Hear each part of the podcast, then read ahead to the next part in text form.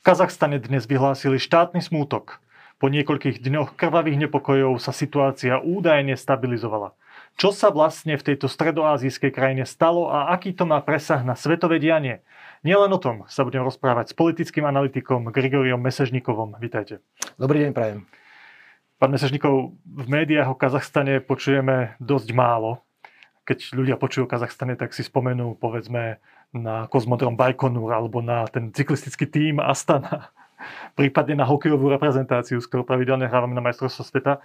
Zrazu sme sa dozvedeli zo správ, že po novoročnom zdražení skvapalneného plynu vyšli nespokojní ľudia do ulic, vypaľovali vládne budovy, rabovali obchody a pri potýčkach s ozbrojenými zložkami prišlo podľa miestnych médií a ruských médií o život 164 ľudí. Vy ste túto situáciu pozorne sledovali aj z tých východoeurópskych zdrojov, azijských. Je toto presný opis toho, čo sa v Kazachstane stalo? Myslím si, že nie je to presný opis, tu samozrejme treba rozlišovať, ale na úvod by som chcel povedať, že Kazachstan je obrovská krajina, ktorá jej časť územia leží v Európe dokonca, takých 17-18 Je to krajina, ktorá sa rozprestiera, keby sme naložili mapu Kazachstanu na e, Európu, tak v podstate takmer celé územie Európy, východne, západnejšie od hraníc Ruskej federácie vlastne zabera Kazachstan.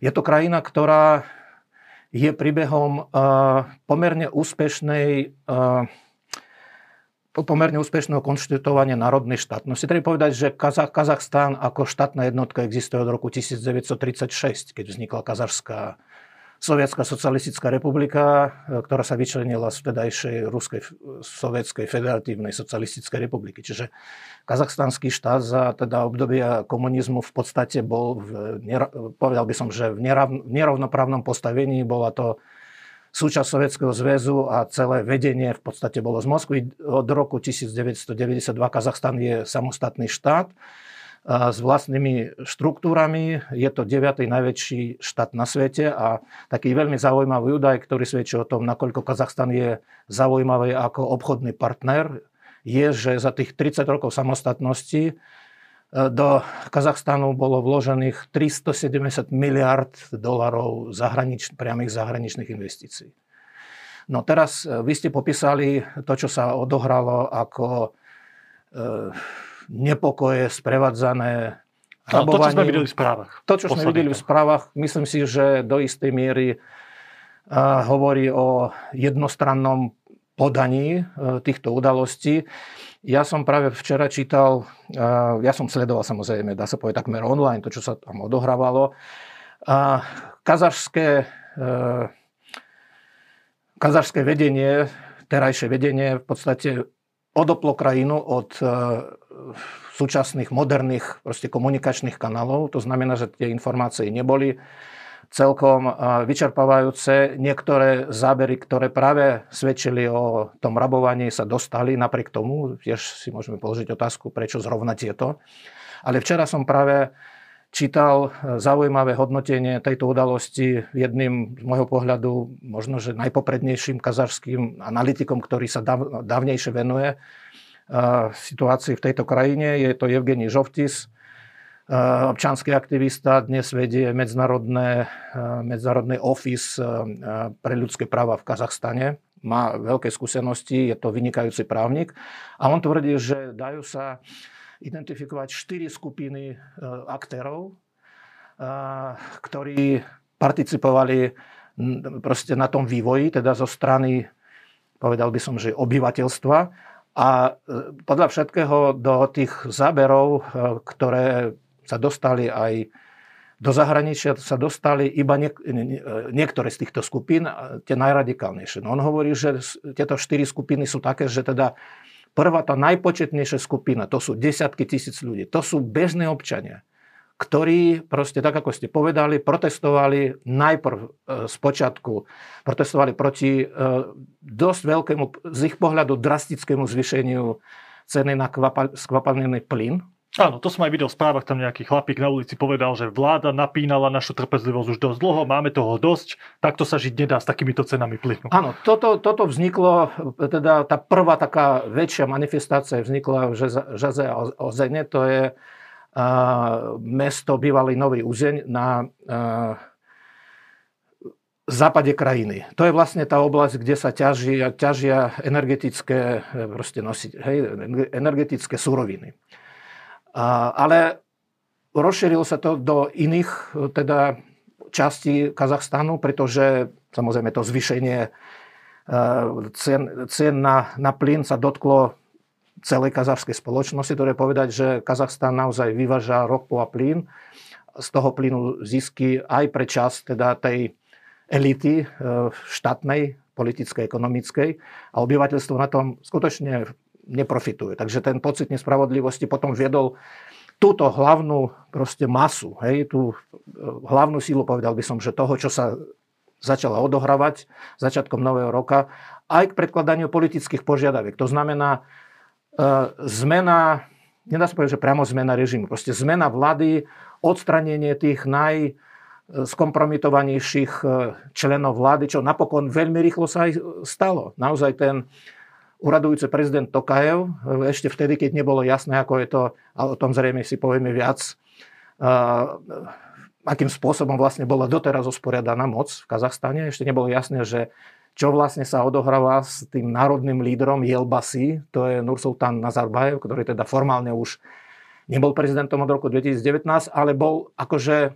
hlavou štátu akoby. No ale ten Tokajev veľmi rýchlo, hneď okamžite urobil... Odvolal celú vládu. Odvolal celú vládu, urobil významné personálne zmeny. Takže toto je tá veľká e, časť teda tej... Obyčajní nespokojní, nespokojní ľudia. ľudia. Myslím si, že oni dosiahli vďaka tej svojej vytrvalosti, možno, že tých zabierov bolo menej, ale ja som videl napríklad obrovský meeting v Almate, kde teda, no podľa odhadu bolo 20, možno 30 tisíc ľudí. Skutočne veľká masa. Ináč Kazachstan nie je veľmi teda osídlená krajina, je to 18,5-19 miliónov obyvateľov. Teraz tá druhá skupina, to boli zástupcovia kazachskej občanskej spoločnosti, organizované občanskej spoločnosti, mimovládne organizácie. Proste vychádzalo to tak, že uh, oni síce boli samozrejme organickou súčasťou tých širokých más, ale ale správali sa trošku odlišným spôsobom. Ale tiež to bola vlastne tá mieru, mieromilovná alebo taká mierová časť tých manifestácií. Ale to boli ľudia, ktorí dávnejšie pôsobia v tom tzv. treťom sektore, čiže z mimovládnych organizácií. No a potom tam boli dve skupiny ďalšie, ktoré e, neboli veľmi početné, ale boli najradikálnejšie. Tak jednu skupinu tvorili ľudia, ktorí najmä teda v tej Almáte, pretože tam došlo k tým nasilným stretom najväčším, ktorí prišli z okolitých, z okolitých miest, alebo najmä dedín. A sú to predovšetkým mladí ľudia, e, menej vzdelaní a radikálnejší a hovorí sa, že medzi nimi mohli byť aj teda predstavitelia nejakých islamistických skupín. Tých ľudí nebolo veľa. Mohlo ich byť, no v Almáte teda podľa takých rôznych odhadov ich mohlo byť 300 až 400, možno dokonca menej. Hej, oni naozaj začali tú situáciu radikalizovať a potom v určitom okamihu sa objavila skupina ľudí, o ktorých ja teraz samozrejme mám nejak, e, nejakú takú predstavu, kto by to mohol byť, ale uh, podľa rôznych interpretácií, buď to boli väzni pustení špeciálne z väzenia, teda z väzení na to, aby proste niečo vykonali, alebo to mohli byť skupiny špeciálne trénovaných ľudí, podobných tým, o ktorých v Ukrajine sa hovorilo, že to sú titušky, hej, že to znamená neformálne akoby agenti tajných služieb. No proste táto, ako, táto skupina, tá štvrtá skupina veľmi rýchlo sa objavila oni boli najväčšími iniciátormi toho rabovania, e, nasilných stretov a táto skupina rýchlo aj zmizla. Hej, to znamená, že napríklad e, pokračovanie tých protestov, ktoré trvalo ešte niekoľko dní, už potom sa zaobišlo bez toho rabovania v priebehu prvých, prvých dvoch dní. Mimochodom potom na tom rabovaní participovali aj bežní ľudia. Povedal by som, že je to samozrejme hrozné, keď bežní ľudia sa zúčastňujú na rabovanie, ale prestal fungovať e, systém, ja neviem, platieb, e, obchody boli zavreté, že ľudia nemali inú možnosť, ako sa dostať k potravinám, než teda prísť normálne a zobrať tie potraviny de facto ako keby bez použitia samozrejme To, čo znie veľmi zaujímavé, lebo keď som si čítal vyjadrenia tých najväčších politických predstaviteľov, hlavne prezidenta Kasima Žamarta Tokajova, tak ten tvrdil, citujem, tí, ktorí sa nevzdajú, budú zlikvidovaní. A zautočilo na, na to mesto Alma Ata alebo Almaty 20 tisíc banditov, ktorí mali jasný plán útoku. Ruský prezident Vladimír Putin tvrdí, že do nepokojov boli zapojené skupiny ozbrojených síl, citujem ho, ktorých zjavne, citujem, prešli výcvikom v zahraničných centrách a mali skúsenosti s bojovými akciami. No, Ako teda ja, čítate tieto slova? Toto sa, to sú samozrejme lživé tvrdenie. Ja iba poviem, že včera som sa pozeral na veľmi zaujímavý rozhovor, rozhovor s jedným kazašským emigrantom. Je to dosť významná postava v minulosti, Al-Nur Musaev, ktorý bol svojho času predsedom toho výboru pre národnú bezpečnosť, teraz žije v zahraničí. A on tvrdí, že e, okamžite po tom, čo e, bola dosiahnutá dohoda alebo dojednaná proste tá invázia síl OZKB, okamžite e, to kazašské vedenie začalo hrať, tak povediac, podľa ruskej playbook, playbook hej, podľa istej inštrukcie. Herného plánu. Takého, áno, takého herného plánu. A, a teda súčasťou toho boli všetky tie výroky, ktoré už teraz, mimochodom Tokajev už to zmazal zo svojho uh, uh, účtu na Twitteri, ale ja som v živom vysielaní pozeral, ako naozaj hovorí o tom, že 20 tisíc teroristov, zahraničných teroristov prepadlo Kazachstan. No je to samozrejme nezmysel. Zatiaľ neodznelo proste niečo konkrétnejšie, že od, skadiaľ by mohli pochádzať akože títo teroristi. Zo, zo susedných krajín si to neviem predstaviť, ani z Uzbekistánu, ani, ani z Kyrgyzstánu, ani z Tadžikistánu, a už vôbec nie z Turkmenska by mohli prísť.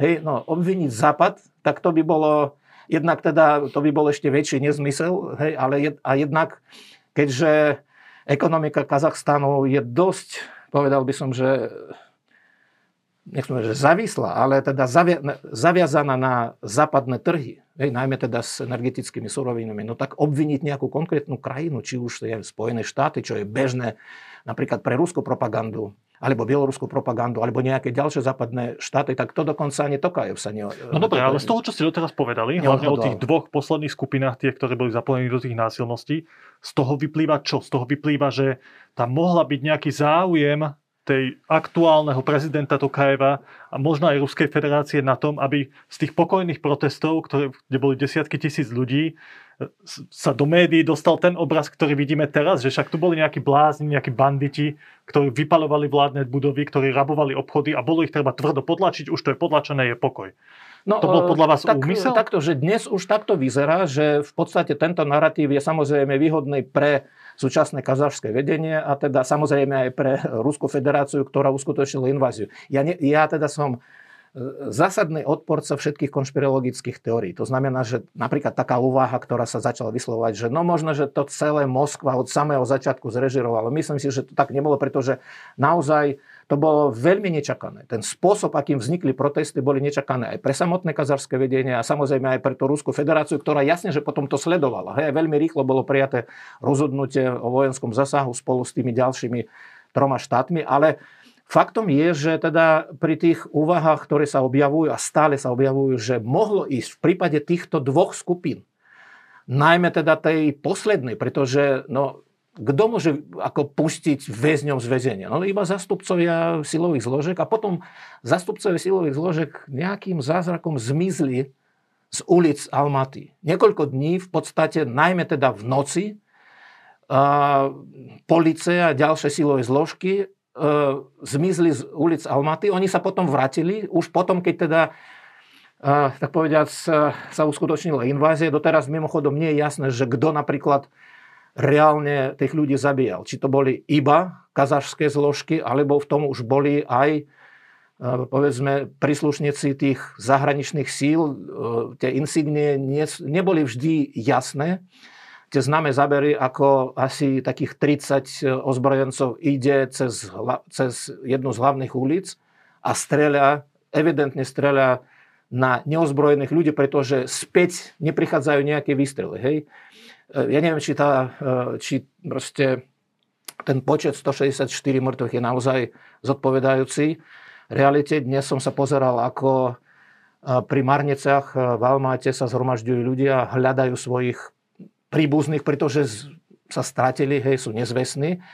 Ja predpokladám, že bohužiaľ asi ten počet môže byť aj, aj väčší. No ale tak, ako ste povedali, naozaj sa začala istá forma informačnej operácie, zmyslom ktorej bolo a je skonsolidovať jednak pozície toho terajšieho prezidenta formálneho Tokajeva, ktorý mimochodom podľa hodnotenia všetkých ústavných právnikov v podstate vykonal štátny prevrat v tom zmysle, že okrem toho, že e, poslal vládu v podstate do demisie, to je jeho kompetencia, ale zároveň on obsadil funkciu práve toho Jelbasi, e, čiže e, toho národného lídera podľa platnej, schválenej kazašskej ústavy.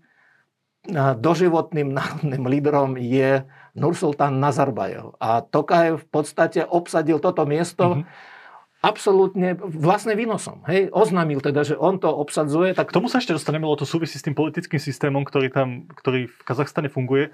Ale úplne na záver chcem zhrnúť to vaše čítanie toho, čo sa reálne v Kazachstane v tých ostatných dňoch stalo. Takže vy to čítate tak, že to Je to ľudová spontán... revolúcia. Je to, je to spontánna ľudová, ľudia slabo to... organizovaná, teda čo sa, týka, čo sa týka toho vedenia. A naznačujete, že sú tam nejaké signály ohľadom tej jednej skupiny, ktorá robila tie najväčšie násilnosti, že teda potrebovala tá vláda, aktuálne teda prezident Tokajo, potreboval nájsť zámienku na to, aby tie protesty potlačil. No on, takto, myslím si, že... Uh, teda, on, veľmi on, represívnym spôsobom.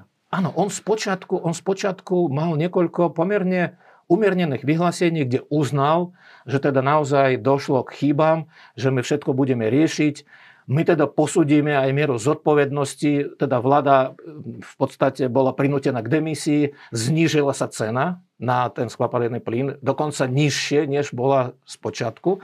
No ale keďže tieto protesty neprestávali, Hej, e, tak, tak sa zlakli, že tam bude nejaký silnejší myslím movement, si, že ktorý my, zmení áno, úplne myslím, myslím si, že v tej, v tej chvíli e, po, takto ešte. A ešte e, podľa všetkého on vlastne stratil kontrolu nad silovými zložkami. Kazašská armáda disponuje asi 60, 60 tisíc vojakov. Hej. Kazašská armáda 60 tisíc vojakov, 25 tisíc je e, ďalších, ako príslušníkov rôznych ďalších zložiek. Hej, poriadková policia, bežná policia, proste prezidentská ochrana a tak ďalej.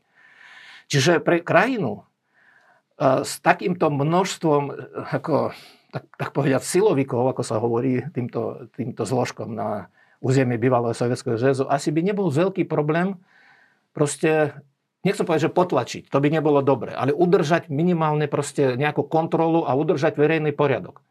Teraz, e, podľa zatiaľ dostupných informácií, v krajine sa nachádza 3000, a, no, musím povedať, interventov, okupantov, a ten poriadok sa začal nejakým spôsobom obnovovať, tak ja si myslím, že aj to je prejav toho, že proste tá armáda nie je dostatočne lojálna a Takájev sa nemohol na ňu spoľahnúť, aby naozaj dosiahol to, čo sa mu teraz otvorilo ako z jeho pohľadu ako vhodná možnosť, že by on, že by to isté také dvojvladie, ktoré tam bolo, ale dohodnuté dvojvladie, a on pritom bol naozaj skôr takou predlženou rukou Nursultána Nazarbajeva, aby sa to skončilo, aby on proste tú moc skoncentroval, skonsolidoval a použil na to teraz aj tú vojenskú intervenciu. Ale, ale rozhodne by som e, proste e, necharakterizoval to, čo sa tam odohralo, ako iba nejaký, ja neviem, rabovačský proste akt, ale bolo to vyvolané podľa môjho názoru tou situáciou, sociálno-ekonomickou situáciou aj tými politickými podmienkami, ktoré v, v Kazachstane e, doteraz existovali a myslím si, že teraz po tejto intervencii šanca na to, aby sa to zmenilo k lepšiemu, podľa mňa e, sú minimálne. A ešte posledné, teda na, na záver tejto časti, že ja si myslím, že ten systém autoritárskej skorumpovanej moci, ktorý sa zaviedol vo väčšine krajín bývalého Sovietskeho zväzu aj vďaka tej podpore z Moskvy, pretože bez bezpečnostného krytia Moskvy, teda Ruskej federácie, by sotva takéto režimy sa udržali. No Ukrajina sa pokusila o únik z tohto modelu. Našťastie Ukrajine sa to podarilo, hoci s veľkými problémami, za teda obrovskú cenu, proste aj straty, dúfam, že dočasnej straty území, Krím a Donbass a teda aj, aj veľkých ľudských strát. Bielorusku sa to nepodarilo v roku 2020. Ono v podstate išlo viac menej o proste podobnú interakciu, že to obyvateľstvo už jednoducho nechcelo, aby e, tejto krajine vládol autoritársky, takmer totalita, e, totalitný líder už niekoľko desaťročí. No a teda v Kazachstane ten Nazarbajev e, bol pre, prezidentom od roku 1992, naozaj je to najdlhšie slúžiaci z tých proste všetkých tých hlav štátov republik bývalého Sovietskeho zväzu. Samozrejme, že tam bola veľká korupcia, proste a to som sa chcel spýtať, ako tam vlastne, ak viete stručne opísať ten, ten režim, ktorý tam nastal. Však vieme o samostatnenie v roku 92, ako ste už spomínali, kde ja som sa dočítal, že išlo o posledný z 15 postsovietských štátov, ktorý získal nezávislosť. A... Ale, ale, ale napriek tomu teda, že naozaj získal ako posledný e, Kazachstan tú štátnu nezávislosť, dokonca Nazarbajev ešte aj vytýkal Jelcenovi, Šuškevičovi a Kravčukovi, tým prezidentom, alebo teda vtedy ešte neboli prezidenti, no proste boli zastupcovia tých troch slovanských republik, že ho nepozvali k tomuto aktu. Ale, ale realita proste bolo taká, že ten Kazachstan napokon sa stal normálnym suverenným štátom a teda nevyzeralo to tak, že bude najmenej stabilný. Naopak, bol dlhé roky stabilný. Presne tak, aj sa mu ekonomicky darilo, to zase povedať, že to bola najbohatšia krajina v, v tom geografickom priestore tej centrálnej Ázie, vďaka tej ťažbe nerastných surovín. Je to tuším najväčší producent uránu na svete, predbehol Kanadu, ktorá bola 14 rokov alebo koľko na čele toho rebríčka. A tie prezidentské voľby potom osamostatnení vyhral bývalý líder komunistickej strany. Vždy vyhrával vždy on. Vyhrával vždy on. Nursultán Nazarbajev. Aká, aká tá krajina fungovala? Ako, úplne stručne, ak by ste vedeli zhrnúť. Nebola to určite demokracia západného typu, nebola to ani demokracia samostatného Slovenska od toho 93. Ako to fungovalo? Hlavne sa teraz pýtam nielen vo vnútornom vzťahu, ale aj vo vzťahu k Ruskej federácii. Uh, nebola to vôbec nejaká demokracia, bol to autoritársky režim, ale nebol to z počiatku až doteraz až taký autorita- teda represívny autoritársky režim, aký napríklad dnes vidíme v Bielorusku, do značnej miery aj v Rusku a teda v súvislosti s týmito udalostiami vidíme, že už teda tento režim sa v podstate premenil na taký nakrvavý, hej, že snaží sa udržať aj za cenu e, naozaj silových riešení a ľudských obetí. A celý politický systém bol samozrejme prispôsobený e, politickým ambíciám Nursultána Nazarbajeva, ktorý bol teda prezidentom krajiny, e, kde sa, upravovali, kde sa upravovala ústava, kde sa upravovali proste jeho kompetencie. Ten kazachský parlament tiež bol vytvorený tak, že najmenej 70% hlasov získavala tá strana NUR, a, a NUR, hej, e, ktorá je v podstate prezidentskou stranou a vďaka tomu má obrovskú proste väčšinu v parlamente. A boli však obdobia, keď tento režim vzhľadom na záujem o spoluprácu so Západom, tak e, robil také, nedalo, nedalo by sa povedať, že to, by, to bola politická reforma, ale proste robil isté kroky, ktoré naznačovali, že ľudia nejakým spôsobom môžu minimálne, teda zastupcovia rôznych skupín spoločnosti, napríklad konzultovať nejaké rozhodnutie, že pri príjmaní zákonov v podobe nejakých pripomienok eh, Nazarbajov teda dosť dbalo to, aby mal istú autoritu nielen medzi tzv. pospolitým ľudom, ale zároveň aj medzi tými zástupcami akademické, akademického prostredia, ľuďmi pracujúcimi v mimovládnych organizáciách, pozýval ich na stretnutie s inteligenciou a tak ďalej. Takže... Áno, myslím, že sa zaslúžilo také ekumenické stretnutia v rámci Kazachstanu, ktoré organizoval medzi rôznymi náboženstvami. Kazachstan je ako sekulárna spoločnosť e, a preto napríklad, ak niekto dnes hovorí, že islamisti teraz idú ten Kazachstan proste si nejak podrobiť a tak ďalej, myslím si, že mm, aj teda e, ľudia proste veriaci Kazaši naozaj nie sú radikálny, hej, a radikálna strana ako taká tam neexistuje. Hej, že možno tam sú nejaké skupiny ľudí s, povedzme, radikálnejšími názormi, ale kazašská spoločnosť je z tohto pohľadu je sekulárna, je teda multietnická, je tam veľa národností, teda Kazaši tam tvoria tak do 80%, 70, pardon, do 70%.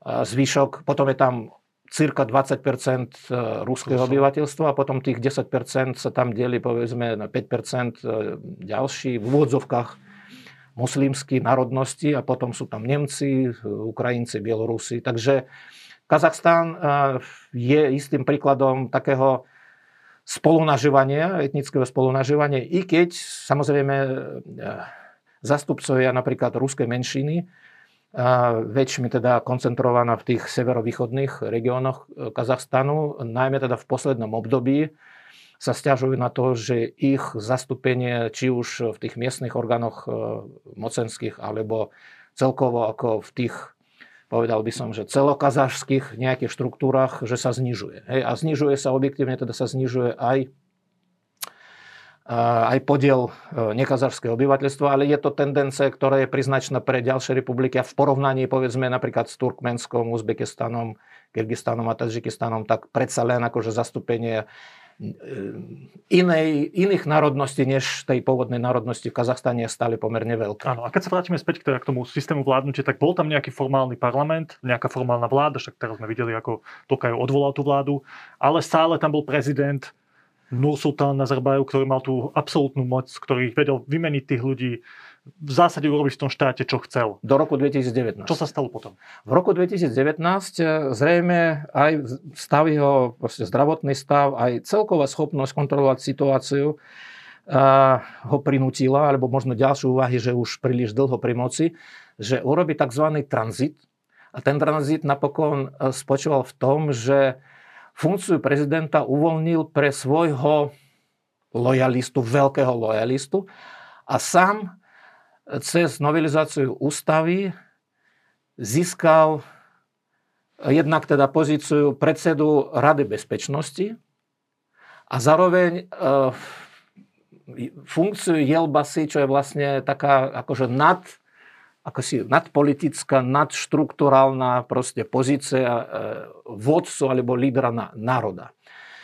Podľa toho, ako dnes e, proste hodnotia tento spôsob vládnutia analytici aj v samotnom Kazachstane, aj pozorovateľia zvonku, tak to v týchto dvoch rokoch e, moc Nazarbajeva vôbec nebola nejakým spôsobom obmedzená a ten prezident fakticky plnil ako funkciu takého technického prezidenta, dokonca podľa asi najpoprednejšieho kazašského opozičného politika imigrantského Muhtara Abliazova, ten žije vo Francúzsku a bol v istom období ministrom energetiky Kazachstánu. On tvrdí, že iné slovo než nábytok pre prezidenta Tokajeva nebolo použité teda v tých a toto podľa vás platí aj počas týchto uplynulých dní, že keď sme počuli tieto výroky od Tokajeva o tom, že ak sa nevzdajú, tí ľudia budú zlikvidovaní, tak to všetko bolo s posvetením Nazarbajeva? No, viete, toto je taká zvláštnosť, že tento Jelbasi e, doteraz sa neozval, osobne teda sa neukázal. Boli rôzne špekulácie, že odcestoval z krajiny, že niektorí, e, podľa niektorých teda zdrojov, že odcestoval do Moskvy. Prvá informácia bolo, že odletel do Kyrgyzstanu susedného. Potom bola informácia, že zrejme je v Spojených Arabských Emirátoch. A teraz tá posledná, od, podľa mňa, z môjho pohľadu možno dôveryhodnejšieho zdroja, ale tiež bez teda 100% zaruky, je to Arkady Dubnov, jeden z najlepších ruských nezávislých analytikov Strednej Ázie. On tvrdí, že už niekoľko dní e, Nursultan Nazarbayev sa nachádza na čínskom ostrove Hainan, kde teda pravidelne chodí aj, chodil aj predtým na teda posilnenie zdravia. Nemusí to byť naozaj tak, ale proste táto informácia podľa Dubnova pochádza z okolia blízkeho samotného Nazarbayevu. No a teraz, teraz e, najčastejší narratív, ktorý sa teraz používa, teda je pritomný, že vlastne Tokajev v podstate deložoval Nursultana Nazarbajeva. Začína čistky, odstraňuje jeho lojalistov, naozaj došlo, môžem povedať k tomu trošku viac. A e, zároveň e, oficiálny poverený zastupca, niečo ako hovorca Nazarbajeva, vyhlasil, teda asi to bolo predčerom, že Nazarbajev nikam neodcestoval, on sa nachádza stále v Kazachstane, no ale nejakým spôsobom sa nevyjadruje, ale hlavne podozrivé je to, že nekomentoval ani to teda, že bol v podstate zosadený, ani to, že prišla vojenská intervencia. A tých teda zahraničných interventov pozval, pozval Tokajev, nepozval e, teda Nursultán Nazarbajev, zrejme pozval to ako taký dvojediný, ako by teraz vládca, to znamená, stal sa tým Jelbasim, hej, stal národným lídrom, čo je teda je ten naozaj neuveriteľné, nech už akokoľvek hodnotíme proste tie ironické ako názvy pre proste jeho funkciu, že to, bola, že to bol nabytok, ale, ale proste v každom prípade, aj, možno aj keď nebol nabytok, tak eh, mal nejakú autoritu proste vyplývajúcu zo svojej funkcie, ale nebol naozaj národným lídrom. Teraz sa stal národným lídrom v priebehu jedného dňa. Bol to ešte pred rokom 2019 menej známy človek, teda rozhodne svojou autoritou sa nevyrovnal Nursultánovi Nazarbájovi a dnes proste rozhoduje ako de facto samovládca, ale rozhoduje tak, pretože má silnú podporu proste tej e, zahraničnej intervencie. Presne, presne toho sa chcem dotknúť, to je predposledná otázka k Kazachstanu. A to je ten vzťah Kazachstanu a Ruska, lebo však sme videli, že na pozvanie prezidenta Tokajeva elitní ruskí výsadkári v priebehu niekoľkých hodín sa dostali na kazašské územie a zapojili sa tam do udržiavania poriadku v Kazachstane. Ako sa vyvinul tento vzťah medzi Kazachstanom a Ruskom? To bolo od začiatku, od vzniku samostatného Kazachstanu, aj z geopolitických dôvodov samozrejme.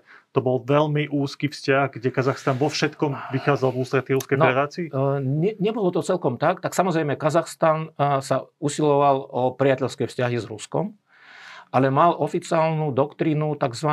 multivektorovej zahraničnej politiky. To znamená, snažil sa o dobré vzťahy s Ruskom, i keď teda napríklad Kazachstan neuznal anexiu Krymu. To znamená, boli isté, isté hranice, ale to, že neuznal anexiu Krymu, okrem iného súviselo aj s tým, že teda severovýchodná časť Kazachstanu je osídlená, obývaná e, ruskou národnostnou menšinou, čiže eventualita, že by niečo podobné ako e, Krymu teda sa stalo týmto oblastiam asi veľmi ako nenadchýňala proste kazarské vedenie. Tak Rusko to je jedna časť, druhá, teda jeden vektor, druhý vektor Čína, Čína hraničí s Kazachstanom v najproblematickejšej časti súčasnej Číny a to je ten Xinjiang. To je ujgurská menšina, ktorá teda je momentálne vystavená genocide, genocidnej politike čínsko vedenie. Mimochodom, ja odskočím na chvíľku, keď hovoríme o tom, že teda Tokajev teraz sa snaží čistiť štátny aparát od eh, lojalistov eh, bývalého Jelbasy, tak napríklad zosadil a už aj zadržal a obvinil z vlasti zrady šéfa výboru národnej bezpečnosti, čiže naj, by som povedal, vyššia ako bezpečnostná inštitúcia, Karima Masimova. Karim Masimov je človek ujgurskej národnosti a bol považovaný v tom celom politickom establishmente Kazachstanu za najprozápadnejšieho verejného činiteľa, tak by som povedal. Dokonca niektorí o ňom hovorili ako proamerickom politikovi a bol známy aj tým, že teda uskutočnil proste historickú návštevu vysokého kazarského predstaviteľa v Izraeli a tam inicioval rozbehnutie nejakých spoločných ekonomických projektov. Proste bol to človek zameraný skôr na spoluprácu Kazachstanu. Už teda, čiže teraz Rusko, Čínu, tak ešte aj na západné krajiny, ktoré sú najväčšími investormi eh, v Kazachstane, teda tých 370 miliard dolarov, eh, ktoré boli investované do Kazachstanu za tých 30 rokov. Z toho iba 12 miliard prišlo z Ruska, drvia väčšina zo západných krajín ako Holandsko, Spojené štáty, Švajčiarsko, Nemecko, Veľká Británia. Eh, aj Kanada zrejme tam. Kanada, istú časť samozrejme tam investovali aj Číňania, ale teda Rusko z tých teda dôležitých aktérov Ehm, ekonomických, tak bolo v pomerne skromnej teda pozícii. No, mm. takže, že no, určite sa nedá povedať, že Putinov vzťah k Nazarbájevovi bol podobný ako Putin a Lukašenko v Bielorusku, že no, taký podriadený vzťah ja, ja mu poviem, že takto, že on bol podľa mňa vyrovnanejší a zrejme tam nebola nejaká verzia, pretože je známa vec, že napriek tomu, že obaja proste sa navzájom veľmi potrebujú politicky, a v podstate doplňajú jeden druhého v tých veciach, s ktorými teda sa naozaj nedá súhlasiť, či už pôjde o tú zahraničnú politiku alebo, alebo proste vnútorné podmienky, tak medzi Putinom a Nazarbájevom e, ten vzťah bol vyrovnanejší, nejaká verzia tam nemohla byť. Predsa len, ako povedal by som, že aj generačne bol trošku ten Nazarbájev starší a bol to v súčasnosti jediný pamätník, reálne žijúci aktér Sovietskeho zväzu bývalého. Hej, to znamená, naozaj mal, mal svoju autoritu a znovu iba zopakujem, že on prejavoval možno, že väčšie také akože známky nejakého rešpektu voči rôznym skupinám ľudí, až tak veľmi sa neizoloval, ako napríklad Lukašenko alebo Putin. No a chcem povedať, že čiže ten tretí vektor je západný a potom ten štvrtý vektor, to je ten región. to sú krajiny, stredoazijské krajiny, s ktorými Kazachstán sa snažil udržavať dobré vzťahy. A v podstate Kazachstán, na rozdiel napríklad od Kyrgyzska, Tadžikistanu, ktoré roky, roky boli arenou etnického napätia, dokonca dochádzalo aj k zražkám medzi týmito krajinami. Hej, tak, tak Kazachstan mal takú výhodu, že teda naozaj proste nemal nejaké expanzionistické chuťky, so, so svojimi susedmi sa snažilo vyrovnané Vlastne tak, a myslím, že takto to vnímali aj bežní Slováci, ktorí o Kazachstane počuli naozaj v žiadnych, že o žiadnych konfliktoch v Kazachstane sme nepočuli. A posledná otázka k tejto téme.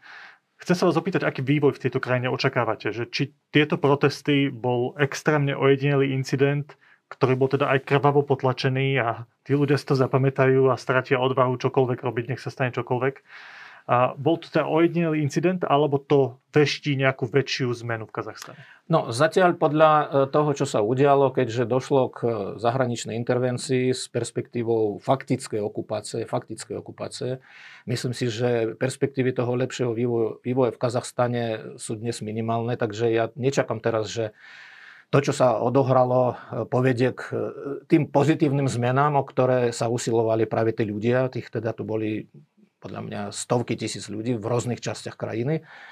Ale z perspektívneho hľadiska, tak ja si myslím, že to, čo sa odohralo, samozrejme veľmi silne zasiahne do vnímania kazašskou spoločnosťou jednak tých 30 rokoch vývoja. Potom toho, čo sa odohralo. Ten Tokaj podľa mňa o tom hovoria aj samotní e, Kazaši, že sa dopustil, on sa dopustil tej vlasti zrady, že povolal cudzích interventov na to, aby proste e, zostal v tej, v tej funkcii. No a samozrejme to, že teda tá, zahr- tá zahraničná intervencia je v podstate medzištátnym zásahom, tak podľa znalých ľudí, e, ľudí znalých tej situácie, tvrdia, že to môže negatívne ovplyvniť vzťahy medzi obyvateľstvom Kazachstanu a teda Ruskou federáciou. Tam samozrejme na to upozorňujú samotní ruskí analytici a ruskí občanskí aktivisti, kriticky voči teda súčasnému ruskému režimu, že teraz mu kladú za vinu možno zodpovednosť za to, že v prípade takéhoto vývoja, že teda Kazaši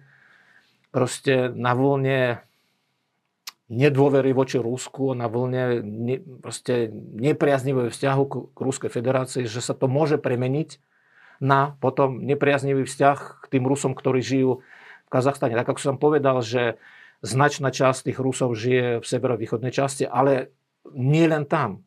Uh, isté časť obyvateľov Almáta, to je mesto, je kozmopolitné, naozaj multietnické mesto európskeho vzhľadu, teda tá, povedal by som, že centrálna časť Almaty, a žijú tam obyvateľ, obyvateľia rôznych proste etnických skupín.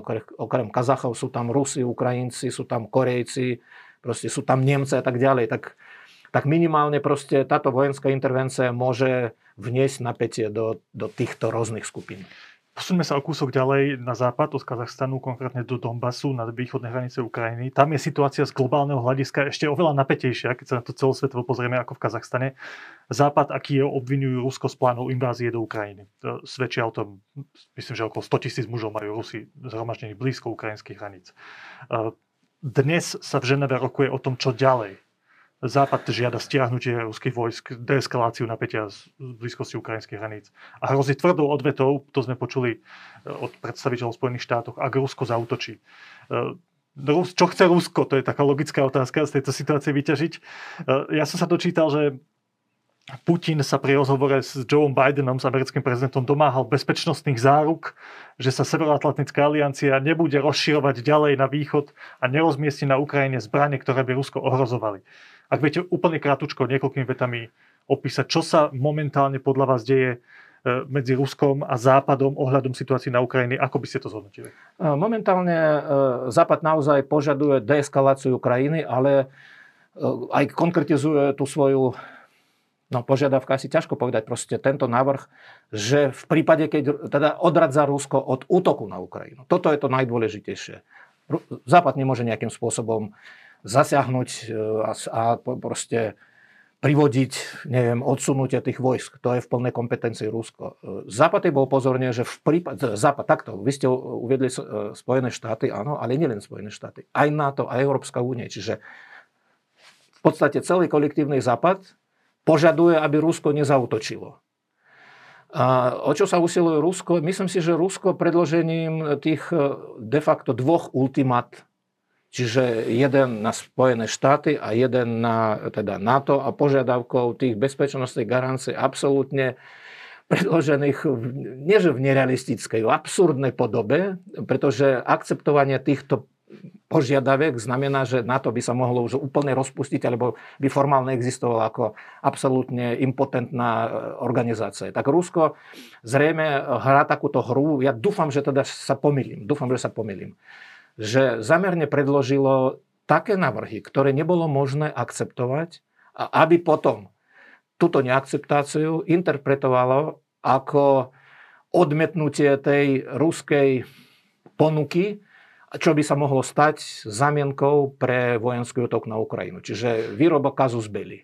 Veľmi rád by som sa pomelil, ale tak ako tú situáciu sledujem, ani po rokovaní Bidena s Putinom, ani proste v prebehu toho, ako Rusko navrhlo Západu teda ste svoje ponuky nezmyselné, absurdné, tá koncentrácia ruských vojsk sa neznížila, naopak e, v podstate Rusko pokračuje v presúvaní, v usadení týchto vojsk a retorika agresívna, ktorá nielen teda z tých médií, ruské médiá sú agresívne od roku 2014, ale agresívna retorika aj samotných zastupcov. Napríklad ruskej diplomatickej služby. Ten človek menom Sergej Jabkov, ktorý je dnes e, zastupcov ruskej delegácie na rokovaní e, v Ženeve. No keby sme analyzovali to, čo on vlastne za posledných asi 10 dní vyprodukoval, neviem, ja si myslím, že nenájdeme nejaký analog e, v diplomatickej praxi solidných partnerov, ktorým naozaj ide o dohodu, ale skôr v retorike takých režimov ako napríklad Irán alebo Severná Korea. Pán Mesežníko, ja veľmi dúfam, že sa v tejto vašej, vašom odhade mýlite, ako aj vy dúfate. V každom prípade vám veľmi pekne ďakujem za, za vyčerpávajúcu analýzu toho, veľmi fundovanú toho, čo sa deje v Kazachstane. Ďakujeme pekne za situácii. pozvanie, Ďakujem. bolo mi potešením. Všetko.